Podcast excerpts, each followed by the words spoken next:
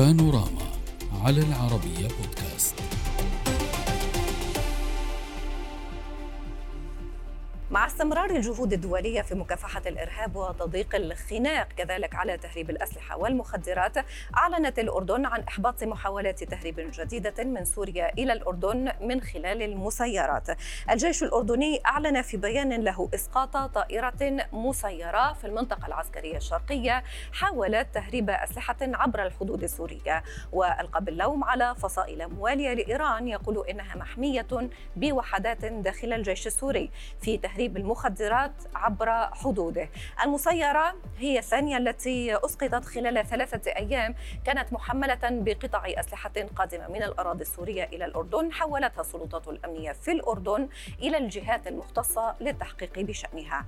الجيش الأردني كان قد أعلن أيضا الثلاثاء الماضي إسقاط طائرة مسيرة قادمة من سوريا، هذه المرة حاولت اجتياز الحدود الأردنية وهي محملة بالمخدرات.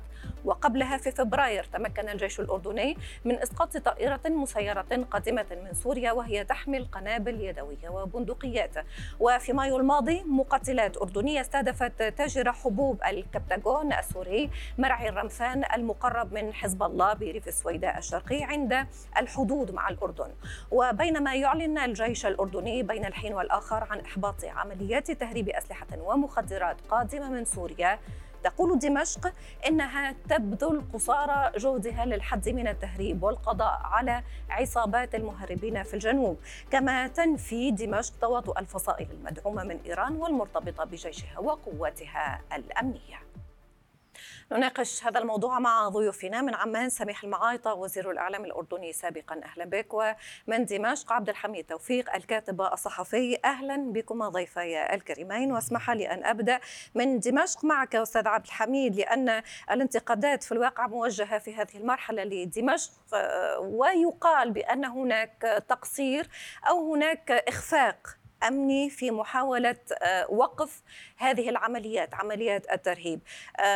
هل هناك تقصير من دمشق أو هناك مشكلة أمنية، هناك عدم قدرة على ضبط الأمور الأمنية عبر الحدود؟ بداية من الواضح بأن هذه العملية اليوم في هذه المسيرة التي كانت تحمل بعض الأسلحة يبدو أنها تحمل رسائل أبعد من أنها تحمل هذه الأسلحة الخفيفة، والواضح بأن تكرار هذه العملية عبر مسيرات ربما يقول بشكل واضح بأن هذه الحدود غير منضبطة، وبأن من أطلق هذه المسيرات بصرف النظر عن من يكون وتصنيفه يريد تهديد أمن الشقيقة الأردنية وشعبها وأمنها المجتمعي وأمنها الحدودي بكل الأحوال. في الجانب الآخر هو يبدو بأن الأمرين معا كما تفضلت ربما يكون هناك بعض التقصير، لأن المنطقة ربما تختلط فيها المجموعات الموجودة فيها سواء كانت مسلحة أو ميليشيات أو بعض القوى السورية. وبالجانب الآخر ولا شك أعتقد بأنه إخفاق من الجانب السوري في هذا الإطار لكي لعدم القدرة على ضبط مثل هذه الحدود بصرف النظر عن تكوين الفصائل والميليشياوي الموجود. بالنتيجة هذه أرض سورية، أرض نعم. سيادية سورية، وترتبط مع شقيقة أردنية أيضا، مع الشقيقة الأردنية بحدود تتجاوز ثلاثمئة وسبعين كيلومتر تقريبا، وبالتالي لا بد من العمل في صياغتها. الموقف الأردني أعتقد الموقف الأردني السياسي كان موقفا متقدما، وتحديدا في الآونة الأخيرة، وقد حمل راية العمل الدبلوماسي العربي وتبنى كثير من المواقف والمعطيات، وهذا وهذا لا شك فيه. ولكن الأردن كذلك يطالب بالتزام أكبر من دمشق لوقف عمليات التهريب هذه. وهنا سؤال معالي الوزير، ضيفي يقر بأن هناك إخفاق ربما من الجهة السورية لضبط الأمور الأمنية عبر الحدود. الأردن ترى بأنه يجب على دمشق المزيد من الالتزام، ما الذي يقصد بالمزيد من الالتزام؟ وكأن هناك هناك خطوط أو هناك عناوين صغرى لهذا العنوان الكبير، وربما نكون نتحدث عن إمكانية أن يكون هناك عدم قدرة على حل هذه المشاكل بالطريقة التي ترضي الأردنيين. مساء الخير لحضرتك والأستاذ الكريم من دمشق، وأنا أنا بشكره على موضوعيته بالتعامل في في تفسير الذي يجري. والأردن طبعا لا يريد أن أن يحول الأمر إلى معركة سياسية أو أمنية مع مع سوريا. الأردن يريد أن يتعامل مع الأشقاء السوريين باعتبارها قضية مشتركة يتم التعاون من أجل حل هذا الموضوع. والدليل أنه بيان عمان الذي كان موجود فيه وزير الخارجية السوري مع عدد من وزراء الخارجية العرب تم التوافق من خلاله على تشكيل لجنة أمنية مشتركة سورية أردنية وعراقية، لأنه كمان في حدود مشتركة، ولذلك هو منهج الأردن أنه يريد أن يصل إلى حلول لهذا الموضوع. لكن احنا عندنا تصور واضح بالأردن ومعلن وبلغ للقيادة السورية بالمناسبة، وبلغ حتى للجهات الأمنية والعسكرية السورية، وبلغ للإيرانيين خلال التفاوض أو الحوار الذي كان يجري في بغداد قبل أشهر طويلة.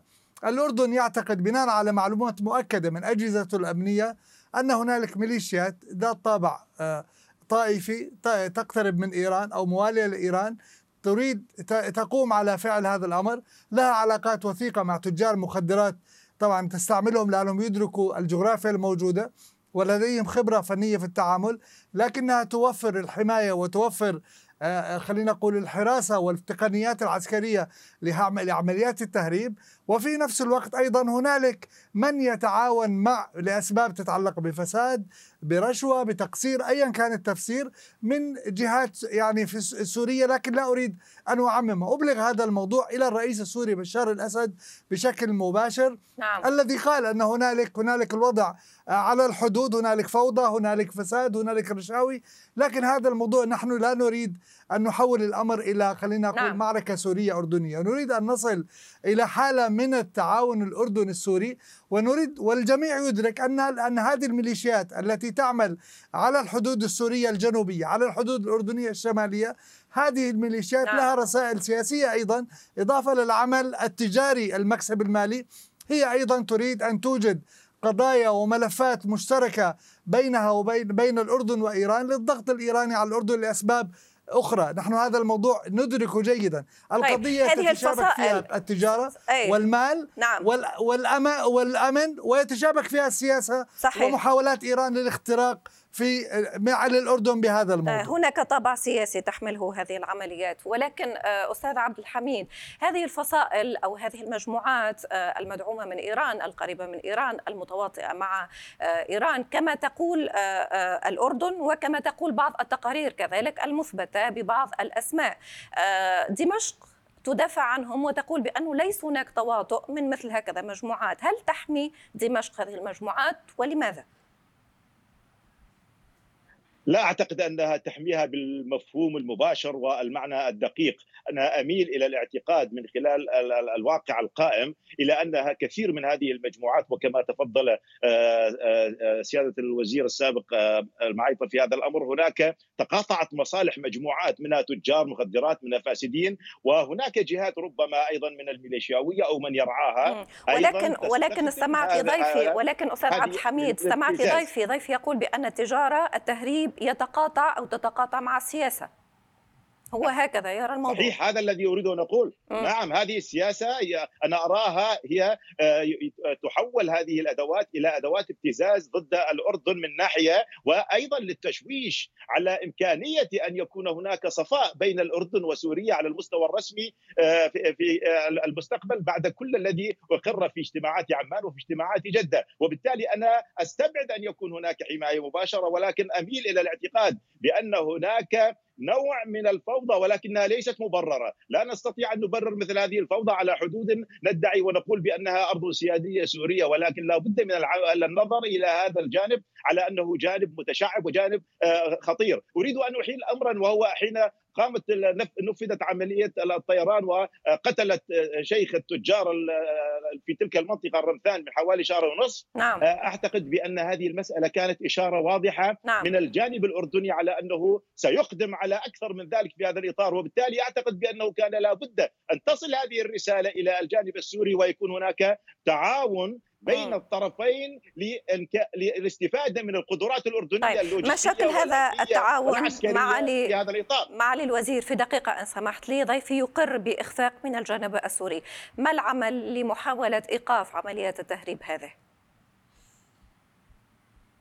هناك الجانب السياسي اللي هو بارد في بيان عمان والتعاون والتنسيق الأمني والعسكري بين الأردن وسوريا، لكن حتى الآن كل هذا الأمر لا يساعد الأردن ولا يوقف هذا الأمر. لذلك الجيش الأردني يقوم بحماية حدوده بنفسه، لأنه كل القضايا السياسية مع إيران ومع الأشقاء السوريين حتى الآن لم تصل إلى النهاية. هنالك محاولات إيرانية لابتزاز الأردن، احنا بنعرف طائرة مسيرة شو بدها تحمل أسلحة، يعني هي ما أسلحة، لكن الرسالة في الموضوع الرسالة الإيرانية سيئة، ومحاولات صنع ملفات بين الأردن وإيران للتفاوض عليها كانت واضحة بالموضوع. الجيش الأردني اللي لحد هذا الموضوع حد هذه اللحظة نعم. لا يعتمد على على الجانب شكرا. السياسي ولا على نتائج كل كل الذي يجري، يعتمد على ضبط الحدود من نعم. خلال القوات المسلحة ومن خلال الأجهزة شكرا. الأمنية الأردنية. شكرا جزيلا لك معالي سامح المعايطة وزير الإعلام الأردني سابقا، والشكر كذلك لضيفي من دمشق عبد الحميد توفيق الكاتب الصحفي. بهذا أتينا إلى نهاية بانوراما لهذا المساء. أعود غدا ألقاكم في نفس التوقيت بمواضيع جديدة. السلام عليكم.